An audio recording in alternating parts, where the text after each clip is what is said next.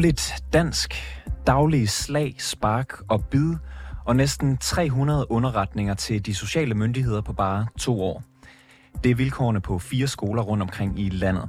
Fire skoler, som for nyligt er blevet underlagt et særligt tilsyn. Et tilsyn, som vi her i programmet har fortalt en del om. Skoler, der er underlagt tilsynet, har massive problemer. Jeg kan nævne vold, chikane, marginalisering og mistrivsel. Og de er alle kommet under lup, da de har en høj andel af elever med ikke-vestlig baggrund. Før var der seks skoler, men nu er listen vokset til 10. Der er altså 10 skoler, der er præget af parallelsamfundsproblematikker, hvor elevernes faglige niveau er langt under landsgennemsnittet. I dag afslører vi vilkårene på de fire nye skoler på tilsynslisten, og vi kan gøre det klart, hvorfor netop de er havnet på den. Du lytter til reporterne. Mit navn det er August Stenbrun.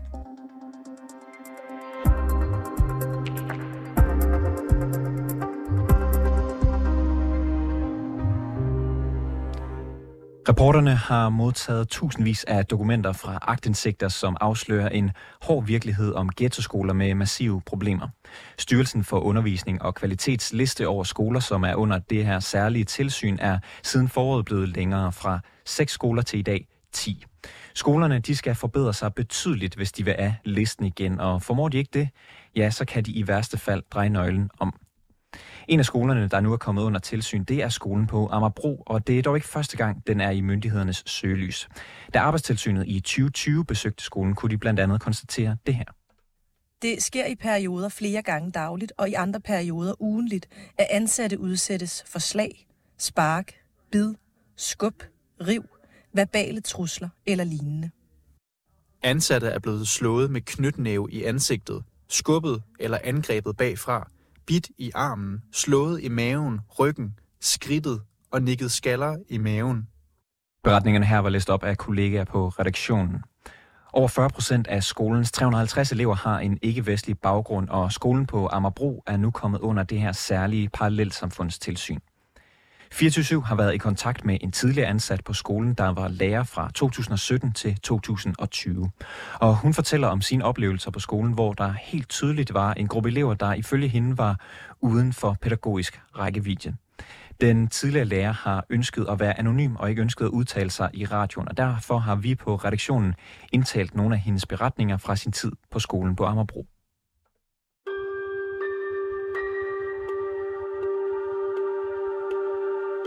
Jeg husker tydeligt en morgen, hvor en elev i første klasse ikke ville afleveres, og derfor slog sin mor. Samme morgen var der nemlig en kollega, der blev bidt af en elev så voldsomt, at min kollega efterfølgende måtte få en stivkrampe-vaccination. Ifølge en tidligere rapport fra Arbejdstilsynet blev personalet på skolen på Amagerbro ugentligt udsat for slag, riv, bid eller trusler. Ifølge en redegørelse, skolen har afleveret til Styrelsen for Undervisning og Kvalitet i år, er der vold mellem skolens elever en til to gange om ugen. Jeg kan også huske en elev, der slog en vikar med knytnæve og tog kvælertag på en klassekammerat, så vedkommende fik mærker. I den her redegørelse, der skriver skolen på Amagerbro, at der har været 19 tilfælde af vold mod personale de seneste to år. Ifølge skolen er det få elever, der udøver vold eller truer personalet. Skolen fortæller selv, at der har været maks 5 trusler i løbet af to år. I redegørelsen fremgår det, at skolen har haft 14 hjemsendelser, blandt andet for at skubbe, rive eller krasse medarbejdere, eller fordi elever har slået, revet eller sparket hinanden. Men ud over vold oplevede den tidligere lærer også krænkende adfærd. Der var en voldsom hændelse, hvor en elev blev passet op af to andre elever, blev tvunget til at tage tøjet af og blev tisset på. Det var elever i indskolingen. Skolen på Amagerbro skriver selv, at man har nogle elever, der er kravafvisende. Den afvisning af krav kan komme til udtryk i for eksempel udadreagerende adfærd. Og netop den her udadreagerende adfærd kan den tidligere lærer også berette om. Der blev ofte spyttet på personalet eller andre elever, eller fremsat voldsomme trusler. Jeg slår dig ihjel. Eller, jeg slår din familie ihjel. Det var ikke unormalt at høre. I det hele taget var det jævnligt, at elever blev troet af hinanden. Elever i de yngre klasser turde ofte ikke gå til pause, fordi de var blevet troet af ældre elever. Det var ikke unormalt, at de ældre elever trængte de yngre op og talte til dem på et andet sprog end dansk, så de voksne ikke kunne forstå, hvad de sagde. Der var en episode, hvor en elev blev holdt tilbage med et redskab og truede. Og en anden episode, hvor en elev ikke turde gå hjem, fordi der stod en gruppe og ventede på hende uden for skolen. Den hyppigt forekommende vold har selvfølgelig været svær for både elever og lærere at håndtere. Nogle elever havde ekstremt svært ved at være i et miljø, hvor tonen var hård og vold forekom. Ofte fortæller den her tidligere lærer. Lærerne blev vurderet af arbejdstilsynet til at være i risiko for at udvikle PTSD og angst. Det står i de dokumenter, som 24-7 har fået indsigt i. Jeg oplevede kollegaer, der gik grædende fra arbejde, havde højt sygefravær og ofte måtte sygemelde sig i længere tid. Flere forsøgte at råbe kommunen op. Københavns Kommune og skolen på Amagerbro er dog opmærksomme på flere problemer. For eksempel anerkender man problemerne med flere tilfælde af vold, og skolen har en gruppe elever, der har svære problemer, både socialt og fagligt. Det anerkender den i redegørelsen. Skolen fortæller ydermere, at den har haft 15 marginaliserede elever de sidste to år. En marginaliseret elev er en elev, som på en eller anden måde kan betegnes som værende på kanten af fællesskabet. Det kan altså for eksempel være, hvis et barn mistrives, er i fare for at blive kriminel eller har nogle andre konkrete sociale udfordringer. En af de her marginaliserede elever på skolen på Amagerbro har valgt et såkaldt alternativt kriminelt fællesskab til. Det står i redegørelsen, som skolen har udfyldt til Styrelsen for Undervisning og Kvalitet.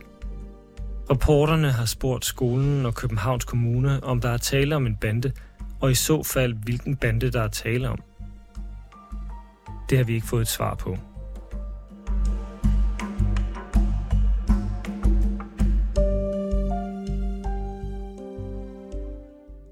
Den tidligere lærer fortæller, at hun også havde gode oplevelser med elever og deres forældre, men at mange af de familier endte med at flytte deres børn væk fra skolen. Flere tidligere lærere på skolen har fortalt til os, at de kan genkende beskrivelsen fra dokumenter, der fremhæver en gruppe elever som fysisk voldelige og truende. De har dog ikke ønsket at medvirke i interview. Skolen på Amagerbro fik ny ledelse i 2021, altså efter den tidligere lærer var stoppet på skolen. Og alligevel så blev skolen i 2023 udtaget til parallelsamfundstilsyn. Blandt andet på baggrund af hændelserne med vold, marginaliserede elever, dårlige resultater i dansk og skolens høje andel af elever med ikke-vestlig baggrund. Styrelsen for Undervisning og Kvalitet, der har ansvaret for tilsynet, vurderet, at skolens indsatser PT ikke er nok i forhold til de udfordringer, skolen har med parallelsamfundsproblematikker. Vi har bedt den nye skoleleder Jette Nedergaard om et interview, men hun har ikke ønsket at stille op. Til gengæld så har hun sendt en skriftlig kommentar til os, og nu skal vi høre, øh, hvad hun har skrevet. Det er indtalt af en kollega på redaktionen. I forhold til beretningerne fra den tidligere lærer, så skriver skolen sådan her. Vi kender ikke de episoder, som en tidligere ansat fortæller om, og det giver ikke mening at forholde sig til kritik fra en anonym person, som forlod skolen for mere end tre år siden. Generelt kan vi sige, at vores sygefravær og seneste trivselsundersøgelse for personalet ligger i niveau med gennemsnittet af andre skoler i København. Og at skolens personale er meget glade for deres arbejde, og de brænder for skolen og for arbejdsfællesskabet. Vi har også spurgt skolen på Amagerbro, om den kunne løse parallelsamfundsproblematikkerne ved at have færre elever med ikke-vestlig baggrund, og til det har skolen svaret. En folkeskoles elever er et spejl af det område, skolen ligger i. Og på skolen på Amagerbro er vi glade for vores elever, der kommer fra alle typer af hjem. Familiernes socioøkonomi ligger lavt sammenlignet med andre skoler, men langt de fleste af eleverne lever normale børne- og ungdomsliv, ligesom elever på andre københavnerskoler. Det gælder også hovedparten af de af vores elever, der har en ikke-vestlig kulturbaggrund. En lille gruppe – 15-16 elever fra forskellige klasser har i særlig grad sociale, psykologiske eller familiemæssige problemer. Mange af dem savner støtte fra deres forældre, og vi har fokus på at hjælpe dem ind i en god gænge. Vi arbejder i høj grad med at løfte den faglige kunden hos alle skolens elever, og er rigtig fint på vej. For eksempel har vores afgangselever udmærket sig ved at få markant højere karakterer, end man ville forvente af elever, der ikke kommer fra meget ressourcestærke hjem.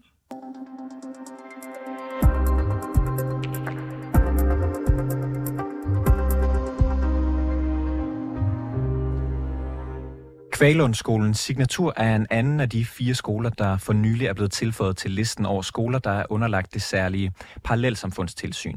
Styrelsen for Undervisning og Kvalitet har i deres tilsynsvurdering lagt vægt på, at knap halvdelen af skolens elever har ikke-vestlig baggrund. Over 60 procent af eleverne bor i et udsat boligområde, og knap en fjerdedel af elevernes forældre er hverken på arbejdsmarkedet eller under uddannelse. Og så er skolens danskresultater, de ligger blandt de 10 procent dårligste i landet. Derudover er der en række sociale og kulturelle udfordringer på skolen, hvor styrelsen ikke mener, at skolen har tilstrækkeligt med tiltag til at identificere og forebygge yderligere parallelsamfundsproblematikker. De seneste to år har skolen eksempelvis lavet 77 underretninger til de sociale myndigheder, men ifølge skolen er der ingen af dem, som omhandler parallelsamfundsproblematikker. Reporter her på programmet Peter Marstal har interviewet distriktskolelederen Jette Sylvestersen og det første, han spørger hende om, det er, hvad hun mener med, at underretningerne ikke omhandler parallelsamfundsproblematikker. Det er ikke sådan, der er tale om, at vi er nervøse for øh, æresrelaterede konflikter i de underretninger. Øh, at øh, det, det, det, det handler om. Det er lidt svært at komme ind på, men det kunne være... Øh, øh, en underretning kan jo være, at øh, børn er meget alene hjemme, for eksempel. Øhm, og vi ved jo typisk også, hvilke, altså, hvor de familier kommer fra, øh, som vi laver underretningen på, og derfor kan det være altså sådan, ret sikkert at sige, at det ikke handler om æresrelateret eller parallelsamfundsproblematikker, når vi har skrevet underretninger den her sammenstilling med æresrelaterede konflikter og, og parallelle samfundsproblematikker. Vil du ikke prøve at forklare, hvad du mener med, øh, med den sammenhæng? Jo, altså øhm, æresrelaterede konflikter, det handler jo om øh, piger, særligt piger, der ikke, der er masser af ting, de ikke må, øh, fordi det kan gå ud over øh, familiens ære, hvis man har en konflikt. Det kan også være drenge, som bliver sat til at holde øje med deres søstre, og det oplever vi ikke sådan øh, noget alarmerende i forhold til. Parallelsamfundsproblematikker kan også handle om øh, uddannelse og at, at, øh, at man bliver holdt fra det. Okay, så I, øh, når du siger, at I ikke oplever noget alarmerende med det, øh, betyder det så, at I ikke oplever det, eller at I oplever det i en mindre grad, at der er nogle æresrelaterede konflikter? Jamen, jeg ved ikke, om jeg vil kalde det konflikter, men der kan jo være noget æresrelateret for en familie, der flytter til Danmark, som vi taler om. Øh, for eksempel, at øh, øh, pigerne må overnatte på skolen, hvis de finder på det, eller at pigerne må komme med på lejerskole. Det kan godt være noget, vi snakker med familier om. At, øh, at, at det er en del af at gå i skole, svømning og alt muligt. Altså, det, det, det kan vi simpelthen sagtens opleve og, og tale med familier om, men det bliver sjældent til en konflikt. Altså, det er noget, vi kan tale om og sige, at sådan er det i Danmark, og vi gør sådan og sådan. Øh, seneste eksempel har vi haft en over at se på svømmefaciliteterne, se hvordan børnene er om, og så får pigerne lov til det. Så det er jo en anden kultur, og, og, øh, som gør alt, hvad, hvad, hvad de synes er det rigtige for deres børn. Og hvis vi så kommer og synes noget andet er rigtigt, så kræver det nogle gange lige en dialog. Men jeg synes egentlig sagtens, vi kan have dialog. Okay, så I oplever kulturforskellene nogle gange, for eksempel med at skulle på skolen eller gå i øh, bade på skolen, men når I så taler med forældrene om det, så, øh, så accepterer de, at sådan er vilkårene, når man går i skole i Danmark? Ja, ja. Det, det oplever vi virkelig øh, klart mest. Okay, men I oplever også en gang imellem, at øh, der ikke er ligesom lydhør for, for det? Ja, og så har vi noget samarbejde. Øh, for eksempel har vi noget samarbejde med nogle mødre, som som så kan tage hjem i familien og sige, øh, øh, sådan har jeg gjort i forhold til min datter, og det fungerede på den og den måde, og har du nogle spørgsmål til en, som, som er fra den samme kultur. Altså, så vi har noget samarbejde, noget tæt samarbejde med nogen, der kan hjælpe i sådan nogle tilfælde. Så det er, meget, øh, det er meget sjældent, at det bliver til noget, hvor vi sådan tænker, at, at, øh, at det bliver en konflikt. Altså hvis vi oplever, at øh, der er nogle piger, som ikke går til en fritidsaktivitet, så er det sådan noget, vi, vi kan tale med familien om og sige, det er godt for piger at, at gå til fritidsaktiviteter. Der er de her forskellige muligheder. Vi kan, øh, vi kan også øh, hjælpe med at følge over. Altså både vores SFO og klub, øh, der kan man blive hjulpet med at blive fuldt til en fritidsaktivitet. Altså sådan, man hjælper med at gøre forældrene tryg ved det. Det er jo nogle gange, måske utryghed på grund af uvidenhed, der gør, at de siger, nej, det må du ikke. Men hvis man kan forklare dem det og vise dem, det, hvad det går ud på, så, øh, så lykkes vi tit med, at, at pigerne får lov til det. Og hvad gør I egentlig i de situationer, som du også nævner, hvor der ligesom ikke er en, en lydhørhed over for, at sådan gør man øh, på en dansk skole? Hvordan håndterer I det? Jamen, det har vi ikke, øh, det har vi ikke oplevet. At vi ikke lykkes med en dialog på den ene eller den anden måde. Enten os eller de øh, boligsociale projekter, der er derude. At vi ikke lykkes med at få noget i gang, det, det har jeg ikke et eksempel på. Okay, så, så hvis I har oplevet, at der, var, der kan være nogle øh, øh, forbehold over for, at der er nogle piger i en familie, som ikke må være sammen med deres kammerater, for eksempel, i, i fritiden. Øh, det, det kan I altid godt løse, så... Ja, på den ene eller den anden måde. Øh, for eksempel, så, så kan det ende med, at pigerne godt må komme i klubben, eller at, øh, at de må være sammen med nogle, en gruppe af piger over på skolen, eller altså, jeg synes da, at det, det lykkes på, på en eller anden måde at få noget i gang øh, i de tilfælde. Jeg kan simpelthen ikke huske et tilfælde, hvor vi ikke har kunne få noget i gang, og så ville vi skrive en underretning. Hvis, hvis vi var bekymrede, så skriver vi selvfølgelig underretning. Alright. Er der andre eksempler på sådan negativ social kontrol, øh, I oplever på skolen? Det kan ja. være, altså på andre skoler har vi oplevet, at under ramadan for eksempel, så er der nogen, der er meget opmærksom på, hvad de andre øh, jævnaldrende elever spiser, øh, eller om de spiser, for eksempel. Det ved jeg ikke, om I også har oplevet. Jo, det gør vi, og der kan også godt være lidt med, at de kommenterer ser det, hvis der er nogen, der har kærester og sådan noget. Men, men det er jo noget, vi tager med børnene. Og hvad, hvad, hvad kunne de finde på at sige til det? Det, det ved jeg ikke. Altså, de kunne godt finde på at sige noget om, du har en kæreste, er det en god idé, eller hvad, hvad de sådan præcis kan komme i tanke om at sige, men så, så er øh, lærerne ret tæt på. I blev vurderet og skulle under tilsyn tilbage i maj. Hvad var din reaktion på det, og hvad tænker du om at være det under, øh, under tilsyn? Øh, jamen altså, Kørlundskolen er, er udtaget til tilsyn på nogle parametre, som øh, det kan være svært for os at gøre noget ved. Altså på, på de mennesker, der bor i området. Øh, øh, deres uddannelsesbaggrund og deres kulturelle baggrund, og hvilke lande de kommer fra.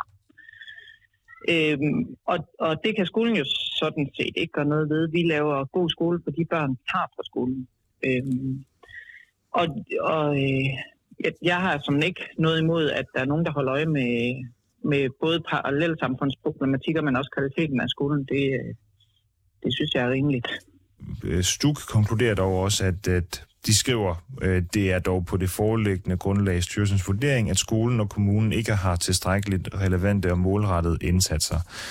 Øhm, så de siger jo heller ikke, at I ikke kan, øh, altså I kan jo ikke gøre for, hvor mange ikke-vestlige elever, der går på skolen, men, men ligesom de indsatser, I har, synes de ikke har været tilstrækkelige. Hvad, mm. øhm, hvad tænker du om den vurdering, de kommer med? Jamen, altså, Stukke er der jo for at, at sikre sig, at vi har en kvalitet på, på det, men også på alle mulige andre områder. Øhm, og, og, og når man bliver udtaget til tilsyn, så gennemgår de alle områder, der er. Øhm, og der, øh, der finder de ikke sådan bekymrende øh, faktor i andet end det her. Men de var bekymrede for, om vi var nok opmærksomme på øh, æresrelaterede konflikter og parallelle samfundsproblematikker. Øh, og, og når de er bekymrede for det, jamen så er jeg da også bekymret for det. Altså, så, så er det jo noget, vi skal gøre noget ved. Øh, så vi har for eksempel haft øh, Siri ude. Og jeg kan sige, det står for det, Styrelsen for International Rekruttering og Integration. Præcis. Øh, og holde et oplæg om, om præcis det på, på skolen for alle medarbejdere. Øh, det gjorde vi her i en af de elevfri dage øh, efter sommerferien. De stiller medarbejdere til rådighed, øh, afsindigt dygtige medarbejdere. Det var et virkelig, virkelig godt oplæg øh, der har sådan personlige fortællinger omkring øh, æresrelaterede konflikter, men også øh, kan tale med os om indikatorer og hvordan vurderer man, hvornår det er, og, og hvad kan man gøre, og øh, hvad er I forpligtet til at gøre, og hvordan kommer I ind så tidligt som overhovedet muligt. Og det er ikke altid mega dramatiske historier.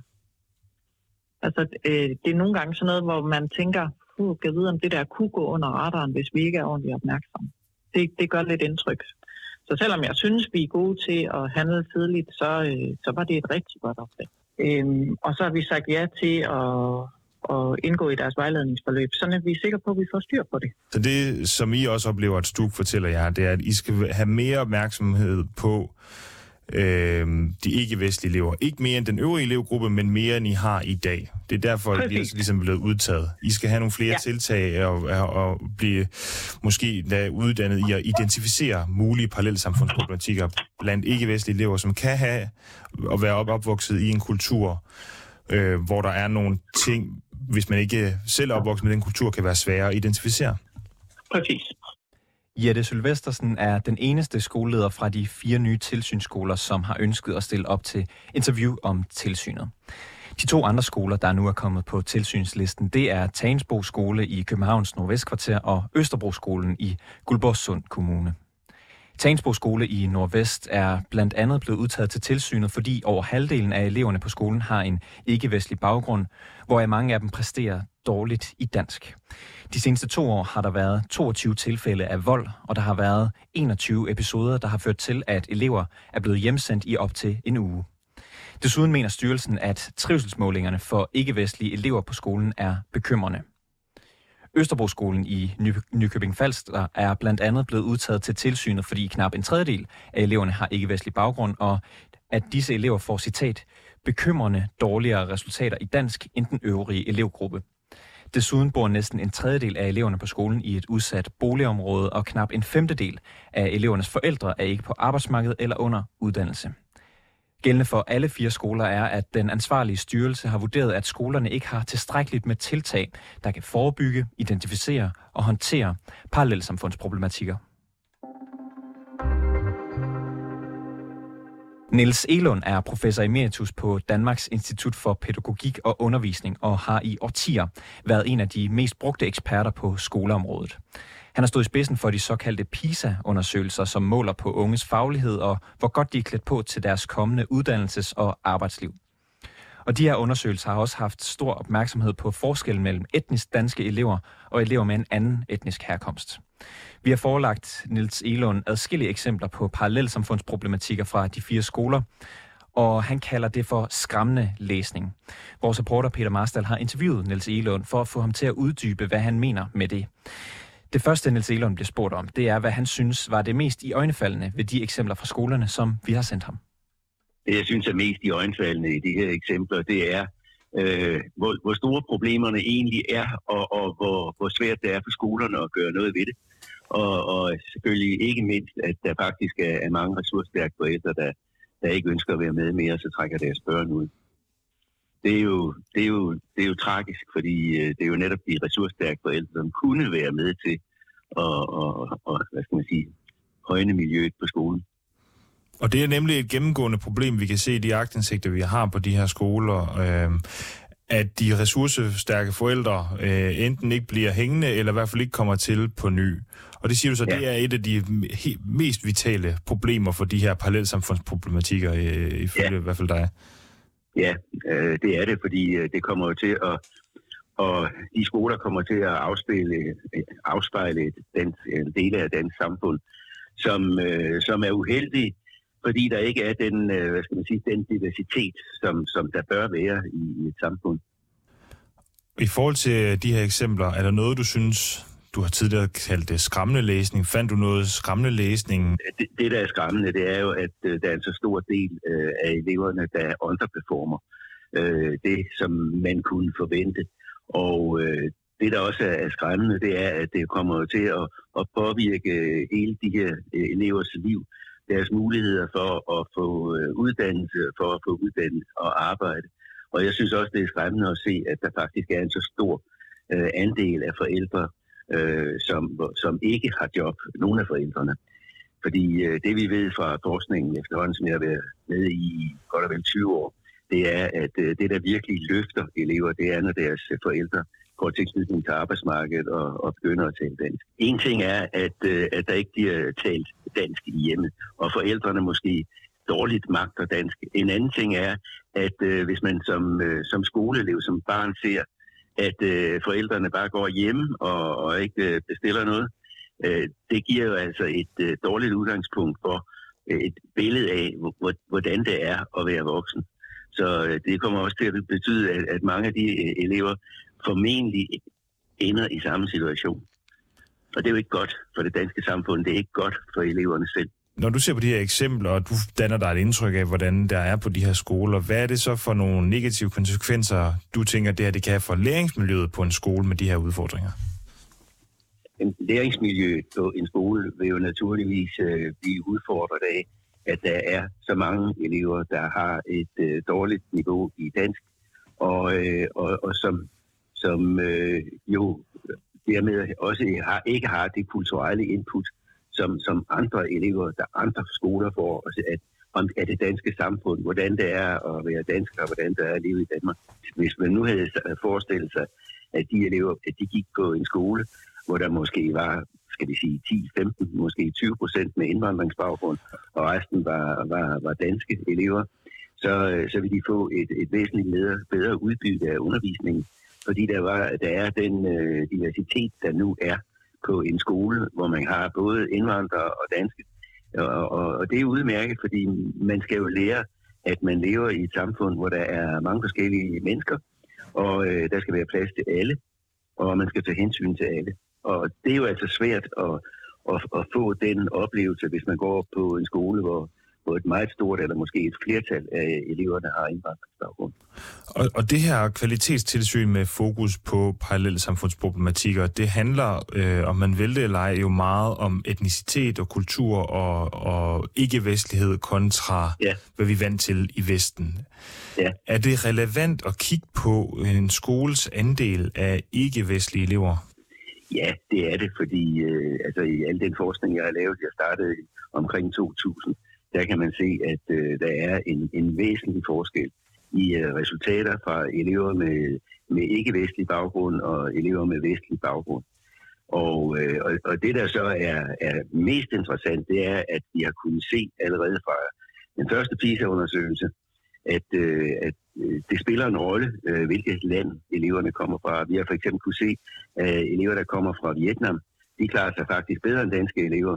Elever, der kommer fra Sri Lanka, klarer sig også bedre end danske elever, mens øh, elever med mellemøstlig eller nordafrikansk baggrund, det er dem, der klarer sig relativt dårligt. Det var i 2000, at vi lavede den første PISA-undersøgelse, og det var sådan set den, der, der ligesom åbnede øjnene for, fordi man har ikke tidligere haft data på, øh, hvad, hvad forskellen er med elever med forskellige baggrund. Så det var den, der åbnede øjnene for, at der var øh, nogle bemærkelsesværdige forskelle, og jeg lavede så nogle ekstra analyser i 2002, og i øh, 2005, der blev Rockwoolfonden øh, involveret. Vi lavede så en særlig piste etnisk, og, og det har vi så gjort, gjort senere for undervisningsministeriet i øh, 2009 og 2013. Men altså, når, når, når vi for eksempel øh, i PISA-undersøgelsen i 2000 kiggede på de her resultater, så kunne vi læne os lidt tilbage og sige, okay, at de her elever, de udgør kun 4% af den danske elevbestand. Så, så det skal vi nok klare. Men øh, det, der jo er sket senere, det er jo ikke længere øh, 4 procent. Nu er det øh, en 11-12 procent. Og det er klart, at øh, vi har, hvis vi har 11-12 procent med de her kraftige befordringer, så, øh, så, er det altså, så er det altså virkelig alvorligt. Tredobling på, øh, på godt og vel 20 år. I de fleste af skolerne, så er det dansk øh, resultaterne øh, i de nationale test, som, hvor skolen øh, ligesom øh, scorer lavt øh, ja. i forhold til øh, andre skoler. Ja. Hvad, hvad tænker du om, at det, det ligesom er det, der står for skud? Det er jo, det er jo egentlig trist at tænke på, fordi de elever, der, der går på de her skoler, øh, er for langt de fleste vedkommende født i Danmark, og de har gået i daginstitution i Danmark, og de har gået i skole i Danmark i mange år. Og til trods for det, så ligger de lavt. Og det siger jo altså noget om øh, den manglende øh, Øh, sproglige stimulation, øh, der har været i, i de miljøer, de har færdigt i. Og det er klart, hvis man, hvis man øh, lever i et hjem, hvor der hele tiden bliver talt, i, i, hvor der ikke tales dansk, øh, så bliver det altså kun i skolen, man taler dansk. Og, øh, og så kan det også godt være, når vi snakker om skolen, at i frikvartererne bliver der heller ikke talt dansk. Så det er kun i timerne, man, der bliver talt dansk. Ellers så taler man sit hjemlandssprog. Og, øh, og, og det er jo ikke, det er jo ikke øh, det er jo ikke godt, når man skal leve og, og, og fungere i, et, øh, i, i Danmark med de uddannelsessystemer, man har, hvor der, hvor der kræves, at man taler dansk. Det er jo ligegyldigt, hvilken uddannelse du, du tager, så er der altså en forventning om, at du kan tale dansk. Og nu er du helt klart en, der beskæftiger dig med, med, med faglighed og pædagogik og så videre, men der er også mange i de her øh, dokumenter, også de eksempler, vi har sendt til dig, hvor man kan se, at flere af de her skoler jo har, sender... Øh, Øh, altså nogle skoler sender 79 øh, underretninger til de sociale myndigheder i løbet af to år, øh, ja. og det kan skyldes mistrivsel og højt fravær, og det er ja. flere skoler, der sender enormt mange øh, de her sociale ja. underretninger, og der findes tilfælde af, af vold, og øh, så opleves der også i mere eller mindre grad negativ social kontrol. Altså, hvad tænker du om de her eksempler? Hvad, hvad, hvad, hvad fortæller det dig? Det, altså, det, det er jo forfærdeligt. Altså, det, det siger jo noget om, at de elever, de øh, lever under nogle vilkår, som øh, er meget langt fra det, som, som vi som danskere synes er, er, det, er det rigtige. At øh, man skal leve i, øh, i et hjem, hvor der er vold og negativ social kontrol, og øh, hvor man kan risikere at blive sendt på genopdragelses øh, øh, tur til, til forældrenes hjemland i øh, flere måneder. Det, det, det, er jo, det er jo forfærdeligt. Det er det det er næsten ikke til at bære at læse sådan noget. Niels Elund, professor emeritus på Danmarks Institut for Pædagogik og Uddannelse, nævner i interviewet PISA-undersøgelserne fra 2000 til 2013. I den seneste PISA-undersøgelse fra 2018, der viser resultaterne, at mens hver tredje elev med indvandrerbaggrund er lavt præsterende i læsning, så gælder det kun for hver syvende etnisk danske elev. Samtidig klarer eleverne med indvandrerbaggrund sig også signifikant dårligere i matematik og naturfag.